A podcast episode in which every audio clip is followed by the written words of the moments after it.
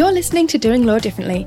Join me, Lucy Dickens, as I explore how the world's most progressive legal service providers are doing law differently. Welcome back to the Doing Law Differently podcast. I'm your host, Lucy Dickens. Today's interview is with Sheetal Deo of Shakti Legal Solutions. Like many of the lawyers that I speak to on this show, Sheetal wears a few different hats.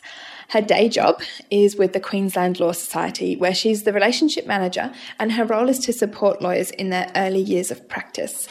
But when she's not advocating for her lawyer peers at the Queensland Law Society, she also works alongside them as an advocate for members of marginalised communities through her own private practice, Shakti Legal Solutions.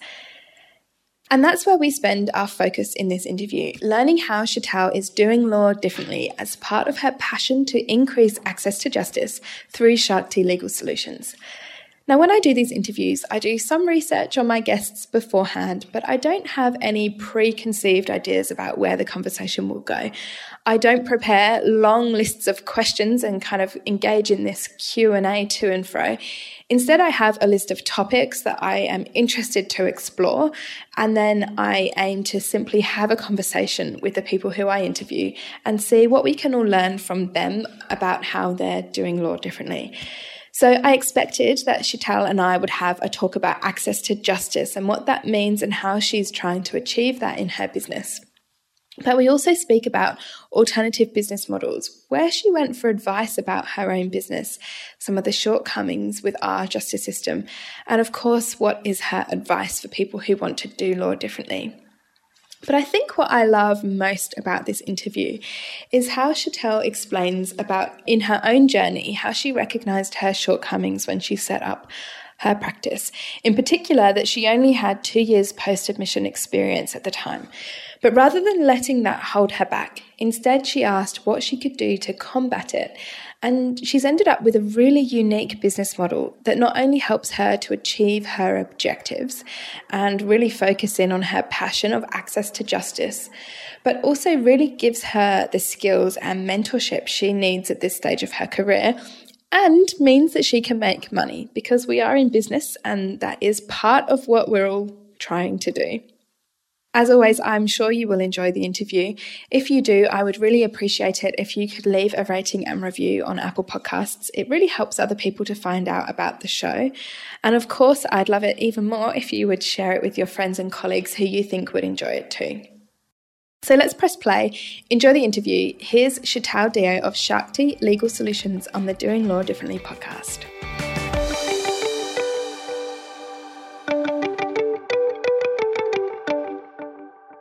Sheetal, thank you so much for joining me on the podcast. Thank you so much for having me, Lucy. Now, like so many of the lawyers that I interview on this show, you wear a few different hats, in fact, lots of different hats. And there are lots of different ways that you're doing law differently across all of the things that you do. But I want to focus, at least start by focusing on your law firm, Shakti Legal Solutions. So it seemed like a good place to start, being where you're practicing law among all of the other things that you're doing. So let's just start by telling me about that. You started in February 2020, so right as COVID hit Australia, so great timing for you. What's the purpose or vision, or why did you start that? Yeah, look, I think starting Shakti Legal Solutions was multifaceted. I think initially it was I just wanted a bit more freedom. I didn't want to work in the traditional law firm model, and I appreciate I hadn't had too many years of experience in the traditional law firm model, but I kind of knew it wasn't for me. I wanted to actually work remotely, be able to work from wherever I wanted, and be able to travel, because I was nearing 30 and I hadn't done any travel really. And I thought remote practices are feasible. Running a paperless office is feasible. There's no reason why I can't be doing Australian law when I'm sitting in Italy, because I had actually done my practical legal training program while I was actually in Canada. So I was undertaking the studies here in an Australian institution, but completing them in Canada. So I thought there's mechanisms and systems in place for me to be able to do this. So first and foremost, I just wanted that freedom to break away from that traditional law firm structure and actually capitalize on the tools and mechanisms in place to facilitate that. Did you feel that you had to set up your own firm in order to have some of that flexibility and the ability to work remotely at that time? Because obviously we are just pre-COVID, so no one else was really working remotely. But did you see that as the only option if that's the lifestyle you wanted? Definitely. 100%. Yeah, it was, I mean, and that's perhaps speaking to the times, not that it was that long ago. It was probably, to be honest, within the first year of practice or so. And I was like, look, I really don't like this particular structure. The work gets done. It shouldn't really matter where I'm getting the work done from. And I've always been in that mindset. So I've done freelance writing and I've always just loved working towards deliverables as opposed to a 9-to-5 type of schedule. And I'm an early riser, like I get up at 4:30. So by the time I start work at 8:30, 4 hours of my day, like I could have done half a day by then. And it's probably your most productive time as well, isn't it? If you're naturally waking up that early. Definitely. So that was, and I mean, yeah, it was a testament to the times that that's what I thought was the only way to kind of do it. I think now, as you mentioned, in light of COVID, a lot of people are changing their views and a lot of firm structures are changing. And I think that's a great thing. But there, and I guess suppose shows how entrenched the belief systems are in this traditional law firm structure. We collectively as a profession didn't move towards working remotely until that was the only option available. And I love this profession. Everything I do is woven into the legal profession and promoting the legal profession.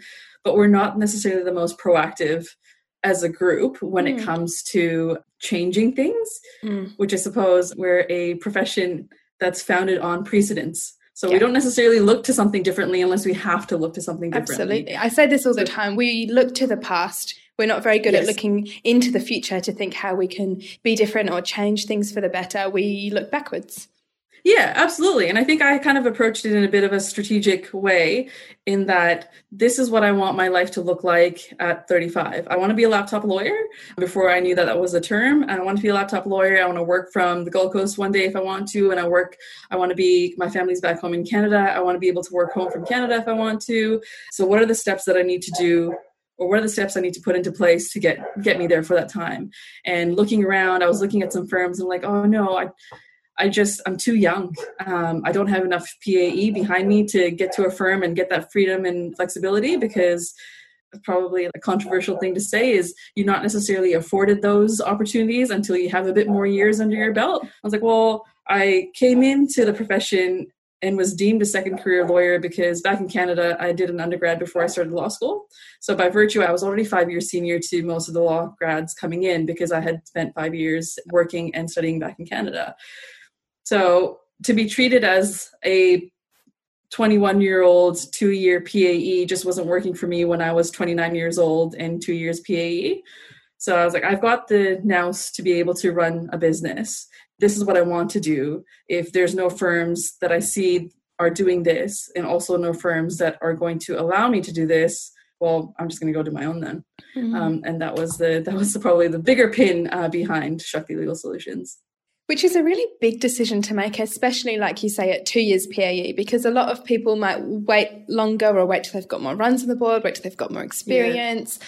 But you made the call, and obviously the flexibility in remote working was part of it, but there was more to it. You were about to tell me a second reason before I dived in with that other question. No, absolutely. So tell us that. No, it was so a lot of cool things were happening at the time. So I was. And one of the reasons why I was probably looking at alternate models was because I was probably reaching a bit of a burnout. And I know it sounds very cliche or almost, quote unquote typical, but I was about 3 years in and I was starting to feel burnout as a junior lawyer because all I did was work. I did nothing else. I did no community work, no volunteering, anything. I had a very minimal social life. Everything was revolving around just work.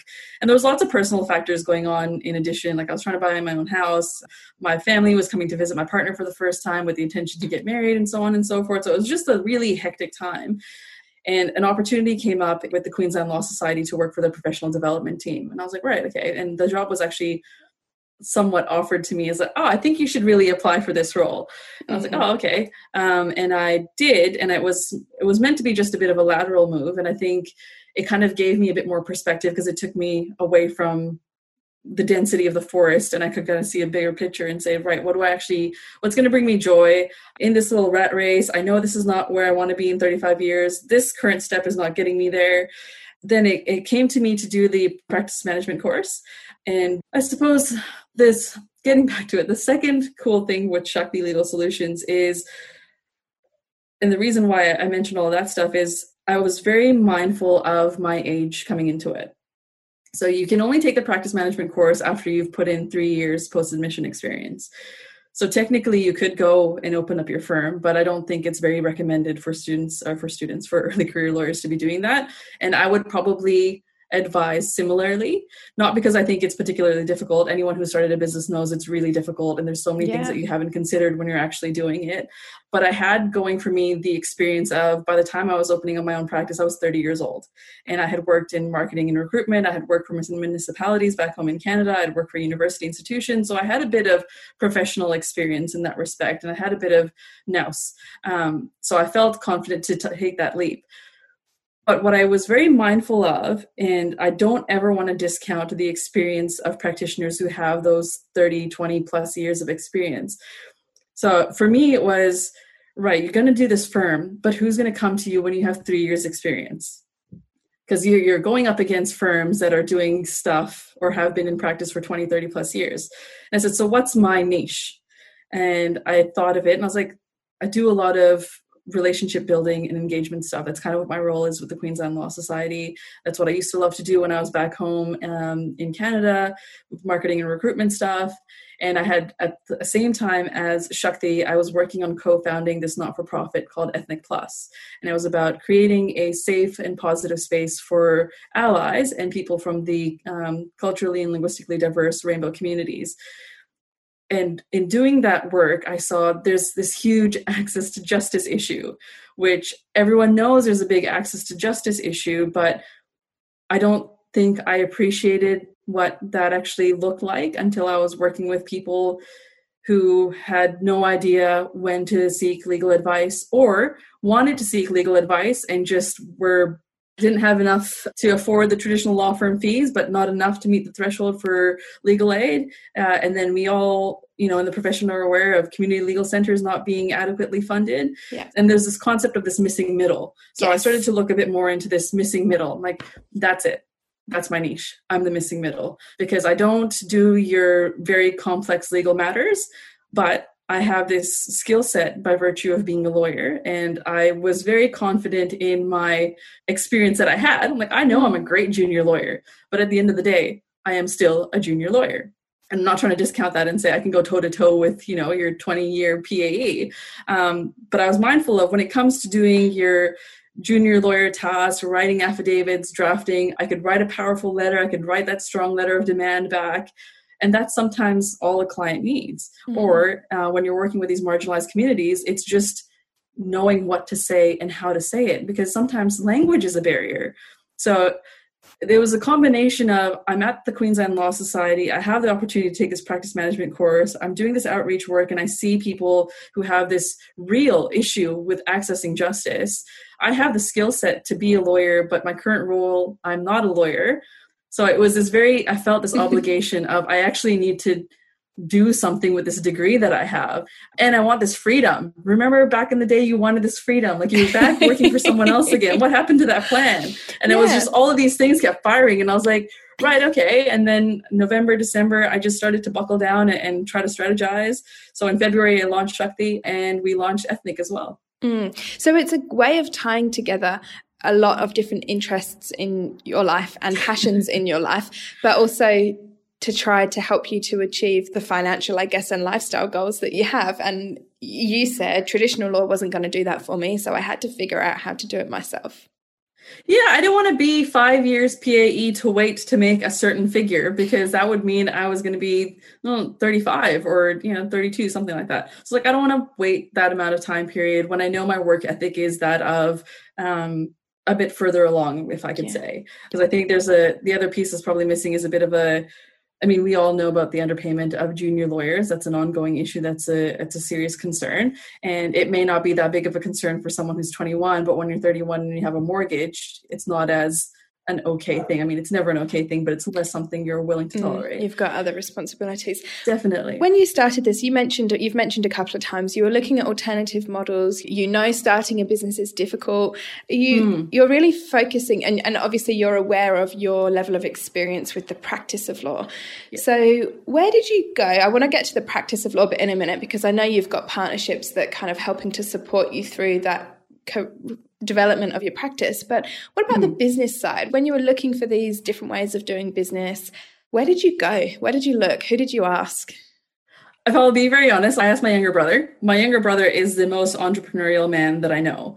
And I said, this is what I kind of want to do. And he's always, I actually never saw myself as working for myself. I always saw myself as a worker bee. I'm a good worker bee. And even in my Shakti model, I'm still a worker bee because I consult back to firms so I can work with them. So I suppose still I have a mindset of a worker bee mentality. And he is very much of a, if you ever want to make money in life, you have to work for yourself. You can't work for other people. What does he do, just out of interest? He's a jack of all trades. But actually, he's a master of many trades. He's a kinesiologist, so he does sports medicine and physiotherapy. Okay. He's 5 years younger than me. He's got his own clinic. He's got several passive income streams. His branding is on point. He somehow used our family dog as a brand and puts his face on anything and it just sells. It's just, he sells like water bottles for $30. I don't know how this is happening, but he's just got this brand following. And actually, I'll even come back to him when I speak about the model of Shakti in particular. Like when I had said to him, the whole point of Shakti is to provide access to justice to people with little or moderate means. And I think the term for that is like a low bono firm. And that's kind of how I see Shakti as a low bono firm, because it's not pro bono, because I still need to have some sort of income to maintain the firm, but it's lesser than what a standard firm would typically charge. And I was just speaking to my brother about this morning in preparation for today's chat. And he said, I don't actually think you should charge a lesser fee. I feel like you should charge a premium. I was like, I don't know how I'm going to charge a premium if someone's paying $300 for a will and I'm charging $300 for a will. He's like, yeah, you should charge $400. I was like, why would I charge $400? He's like, well, because I was trying to explain to him that I want to put something in my invoice to say to people that, you know, you're paying your full service fee so that I can provide services to someone else who can't pay a full service fee. So you're helping access to justice. And he's like, but if someone else's will costs $300, that's just going to make me question the value of the service you're providing me. So you should charge me a premium. So I know that the extra amount is going towards that as opposed to the amount of work you've given. So that's what I mean. He's very entrepreneurial in that sense. He sounds like a great person to have on side. Yes, absolutely. That reminds me of like the pay it forward with like coffee or meals that you 100%. See at cafes, yeah. Because you don't just pay for yours and think that maybe like a small percentage of that is going to then help somebody else. You actually pay the full fee for somebody else who might not be able to afford it themselves. And that's exactly it. So that's it's kind of like the or also the pay what you want type of thing. Yeah. So there's organizations, restaurants sometimes that have like a pay what you want night. So you go in and you pay, and you know that because you paid $50 instead of $25, someone else who's paid $5, you know, covers the cost for their meal type of thing. So that's kind of the mentality that came in with Shakti, because I said at the end of the day, I still need to maintain operational costs. It was great because I've still got my full-time role with Queensland Law Society. So I'd never started the firm with the intention of it's going to be a profitable thing to begin with. It truly was. I just wanted to help provide access to justice. I had the skill set. I just felt this moral obligation that I need to be doing more than what I'm currently doing. I can't have had the privilege and the opportunities to go to law school and do all of these things and have this knowledge and skill set and not help someone who's not able to do those things by virtue of something they had no control over. They didn't choose to be born in Canada. They didn't choose to be born into an impoverished family. So why is it that I got to go to law school and have the skill set and then in all my all-in-mightiness not do anything about it, where they're struggling to find the answers to, is this a domestic violence case? Who do I ask for help?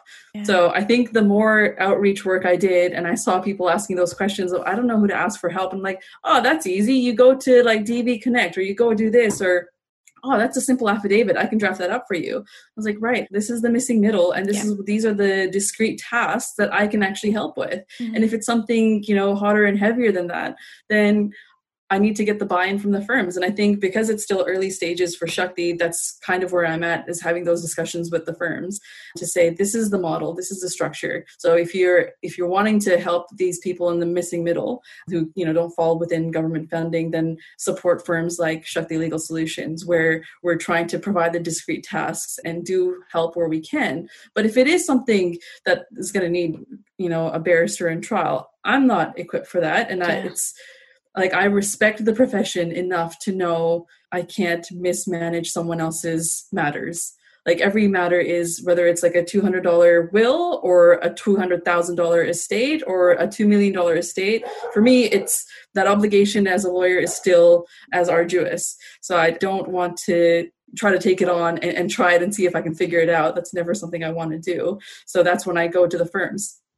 And so you've come up with quite a unique way of doing that. And I think this is really interesting because you're sending work out where you say, I'm not experienced enough, or perhaps I don't have the capacity to take on this matter. You refer it to who you call a partner firm, and then you consult back to them. So do they then in some ways give you the training and mentorship that then also helps your legal skills to grow? Absolutely. So it's a very, I'm very proud of the structure because it's pretty clever. So the other consideration I had to think of is how am I going to upskill? Otherwise, I'm going to sit as I'll be a 10-year post-admission experience, but technically I'd only have 2 years of experience from when I was actually working at someone else's firm. So I consult back to the firm and say, look, if you need a good quality temp to come in, you don't have to put me on a salary. You don't have to give me any super and none of those benefits. I just work on you per matter or per task even. You choose what you want me for. And we work together. Of course, I'm at a discounted rate because I'm wanting to provide that access to justice. But also the trade-off to that is that, yeah, alongside the way I will be learning a different area of law, or I'll be learning a different skill set and working with that. The work gets done. You get the good feels of helping someone, and you are helping someone, helping two people actually, your client and then myself, and empowering me to then bring in more clients and do a bit more work. One of the conditions to that arrangement that they pass on the discounted rate to the clients so that they can further your mission about access to justice. Absolutely. So at the outset, when I do reach out to firms or when firms, it was actually quite great when I posted on LinkedIn about Shakti Legal Solutions, and I did a bit of a call out of, if this is the kind of firm you want to be, you know, associated with, reach out. And I had a few firms reach out and say, I think what you're doing is great. Let me know how I can help in whatever capacity.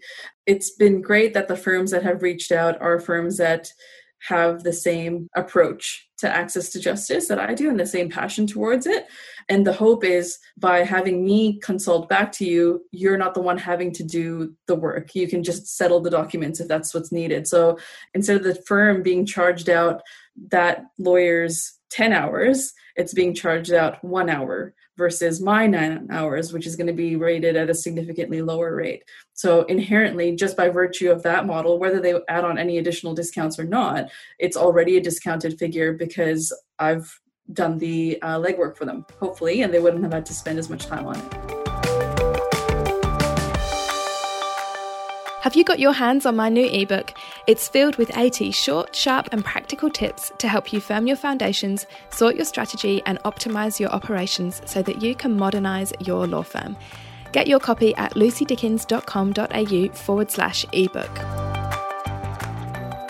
One of the things I really like about your business model is that you're helping access to justice, but you're not trying to do it as a not-for-profit. You're saying, look, I am a business and I do need to make money, and that's okay, but there are different ways of doing that still support your mission, which is the access to justice piece. Because I think a lot of people hear those words and they're kind of thrown around a lot, but often access to justice is only really thought of in the sense of pro bono work or not-for-profit or charity, that charitable work, that kind of thing.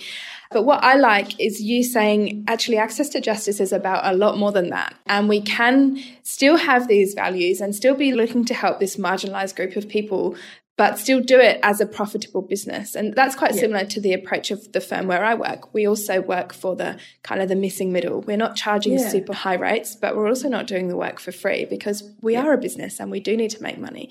And you've definitely got a similar kind of approach there with your business model.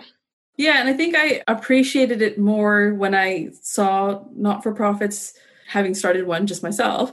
It's very arduous, and when I saw not-for-profit sector in law and the funding, I never wanted to be reliant on funding. I said I'd rather be reliant on the humanity of people that want to help other people. Because as cynical as it sounds, I have more faith in that than government funding to come through from time to time. So I said, I'd rather say to someone, look, Lucy, I'm going to charge you $500 for your task, but hey, cool thing, when you pay me $500, that actually allows me to help this lady who has just been kicked out of her home write a letter to the tenancy agency for $200 or for free.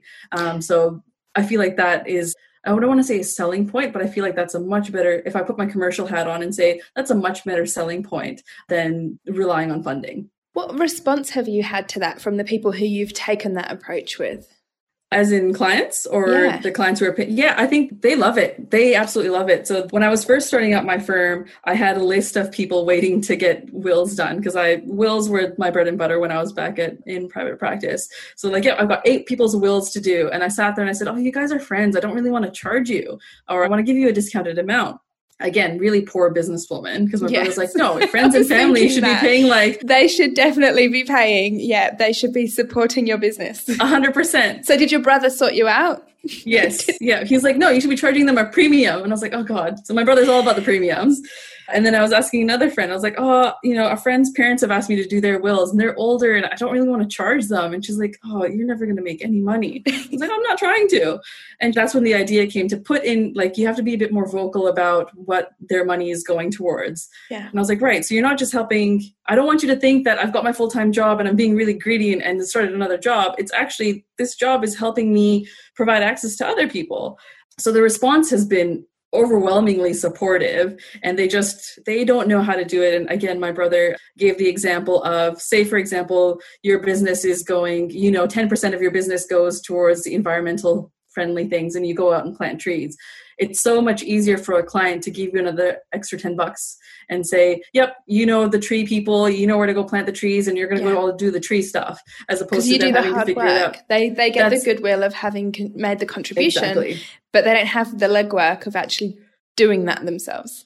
Absolutely. So he's like, yeah, so if someone else is, because I said, I'm going to charge competitive, because I thought I would always charge a discounted fee for even my regular tasks. And he's like, why? What is it with you and discounts? And I said, okay, fine, I'll be competitive. He's like, don't be competitive. You're doing like a layer above, and people will pay a layer above because you're doing that goodwill piece. So I constantly get business acumen from my younger brother, because he's just the business head. And I'm just, I'd probably end up, homeless, just working myself out of business. Because you'd be discount. Yeah. It's like all legal services for free. And there's my mom and dad sitting like, who's paying for this law degree? Like, what happened? I'm like, oh yeah, thanks. Yeah. But you're giving away all legal services for free and then working a full-time job to be able to afford to give away all legal services for free. Mm-hmm. Basically, it's not a sustainable model. So after some thorough chats with my brother over the past few months, because I had been doing it that way for March, April, May, June. And of course, things slowed down due to COVID, but then it picked up when we started returning back to business. And I said, well, this isn't a sustainable model. I have to think of a better way of doing this. And he said, you need to actually tell people what you're doing with Shakti, because consulting is all the rage now, or it's becoming more the rage now. And, you need to be consulting out to firms and you need to be telling people that this is their opportunity to do goodwill. I was like, right, okay. So when the opportunity to actually come onto your podcast came up, I'm like, oh, great. He's like, awesome. Marketing opportunity. Get on it. Make sure you blah, blah, blah. And I was like, oh, great. I like your brother. I want to have a chat with him. He sounds great. He sounds like my kind of person with all this kind of business ideas. But it's really good, isn't it, to have somebody like that who's an outsider, right? He's not writing the wills and seeing the clients, but he's able to give you that outside perspective and help you to value your work more, because I think that is often missing, especially with females, I think, and especially with sole practitioners. It's, you don't have those people around you to give you that support and to bounce ideas off, and having somebody else who can tell you and help you to see your own value is really, really important in business. It's the role of a good business coach. So that's, I guess, effectively what he's doing for you. Absolutely. And there's huge imposter syndrome. So, I mean, you've got I really dislike oppression Olympics type language, but you're female, you're young in the profession, there's all these things that come into your head of like, oh, should I really be doing this? And I work for Queensland Law Society, which actively recommends you don't necessarily start your own firm 3 or 4 years out of practice. I'm like, right. And I remember the first time I had a litigation matter come across my desk when I had started. It was legit the first litigation matter I touched since being out of practice. And it had been probably a good year, because at Queensland Law Society, again, I don't do anything lawyery stuff. My PC's like left at the door as soon as I walk in. And I looked at it and I was like, I don't remember how to write a letter back. And it was just this huge imposter syndrome coming through. I'm like, I don't know what I've started. Like, I've paid my insurance and I've got the firm and I've got the website up, but I don't think I can do this. And I think I struggled with it for probably like 2 days or so. And then I called up a few of my friendlies and said, look, I've got this litigation matter, and it's a collegiate group and people are always willing to help other people. And it was just a matter of getting back into the flow of things. And you know, obviously I got back into it because I'm still here, but huge imposter syndrome to sit there and say, I'm way in over my head. The website people are calling me for edits to the website. I'm like, what's the invoicing program that I use? What's the practice management software that I use? I just want to help people. I didn't think about all this other stuff. It's not an easy task for all the business owners that have done it. Like, kudos to you. And I have so much more appreciation for everyone who's gone through the process. But yeah, it's not as easy as I just want to do good things. There was just so many other things to consider that I just hadn't. Yeah, I completely agree with you. Completely agree. I think a lot of lawyers, maybe who have a bit more experience than you do, kind of when you started the business, get to that point where they think, I'm really good at this legal thing and I'm bringing in all this money and most of it's going to the partners, so I can just go out and set up and do this for myself, but have really little understanding of what it takes to run a business. And they might be excellent lawyers, but the business side of things is often quite a big shock to the system. So you're definitely not alone in that. And it's true, because I know when, again, working with QLS, we see through the calls that we get through our ethics center, financial literacy, business management, business acumen skills. These are the shortages in the profession. So again, when I worked in professional development, these are the skills that I wanted to create resources for, because that's the skill set that lawyers need. But it's giving a product to people when they don't recognize that that's what they need. Yeah. You actually need this, but no, I'd rather go to this conference instead. I'm like, no, but you actually need to know about the future of the legal profession and innovation and design thinking and strategic thinking, because it's not just the practice of law, it's the business of law. And I suppose that was another token of it as well. Like, I couldn't sit there and preach about the business of law when I didn't actually go through the process myself. And now, having gone through the process of it, I feel better equipped to talk to people about it as a lawyer, and finding the balance between the two, and then the other two entities as well. But it is a steep learning curve, but I think it's very, very important for lawyers to consider it, because it's just the way of the future, honestly.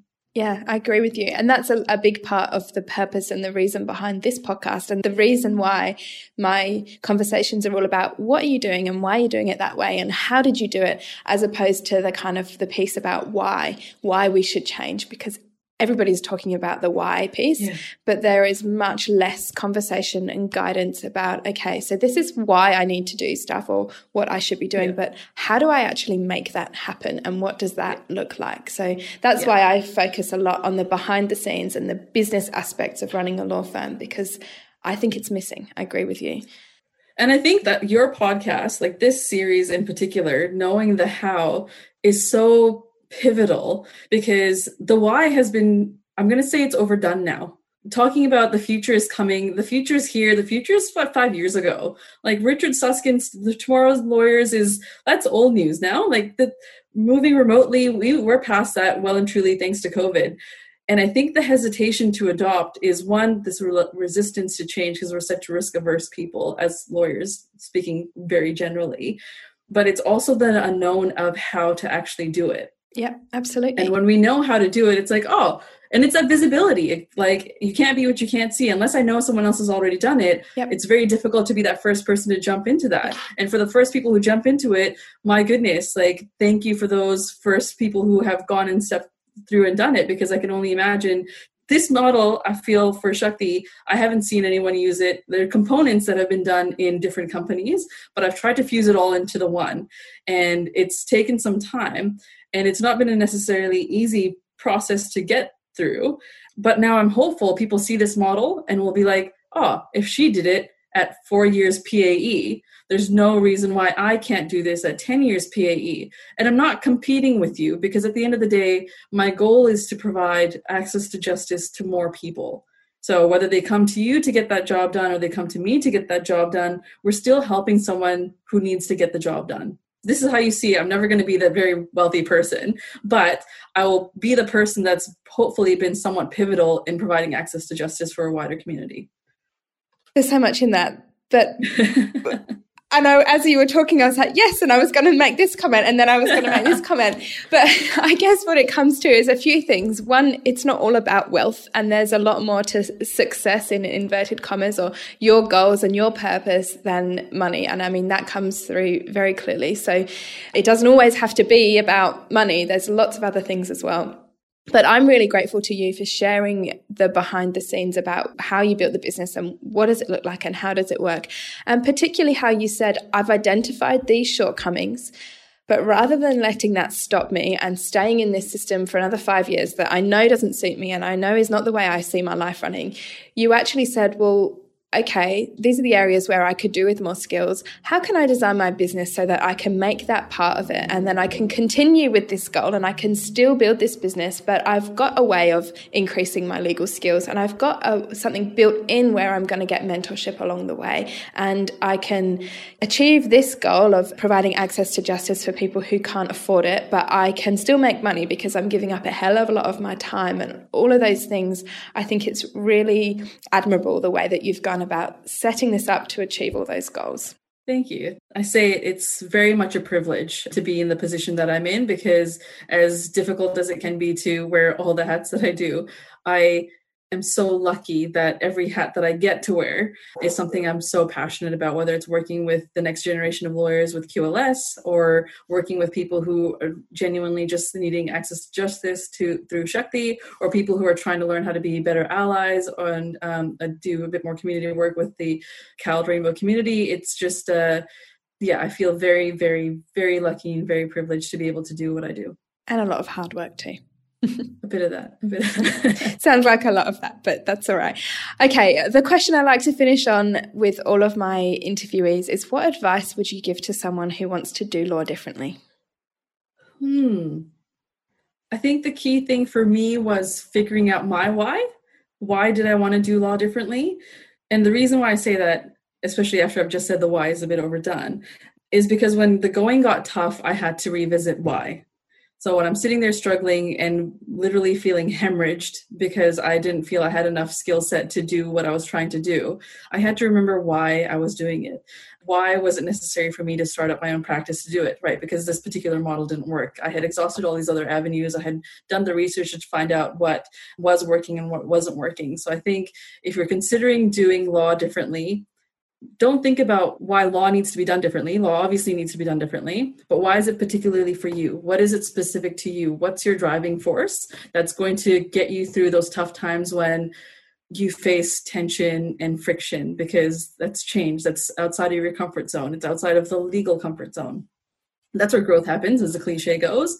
So in those times, it's really key, or it has been for me, to be able to look back and say, this was my why. This is why I was doing this. Just remember this and keep going one foot, after the next. So remember your why, not the why, but your why. I like that. It's really good advice. I like that it's so personal because it is different for everyone. And, we've kind of touched on success, but that is different for everyone too. We're not all chasing the same thing. And it's so 100%. Easy to get caught up by what other people are doing or by the career ladder that we're told is ahead of us Yes. when we finish uni or even when we start uni Yep. for that matter. Yep. But it doesn't have to be like that. And I guess that's perhaps a large part of your role at QLS as well.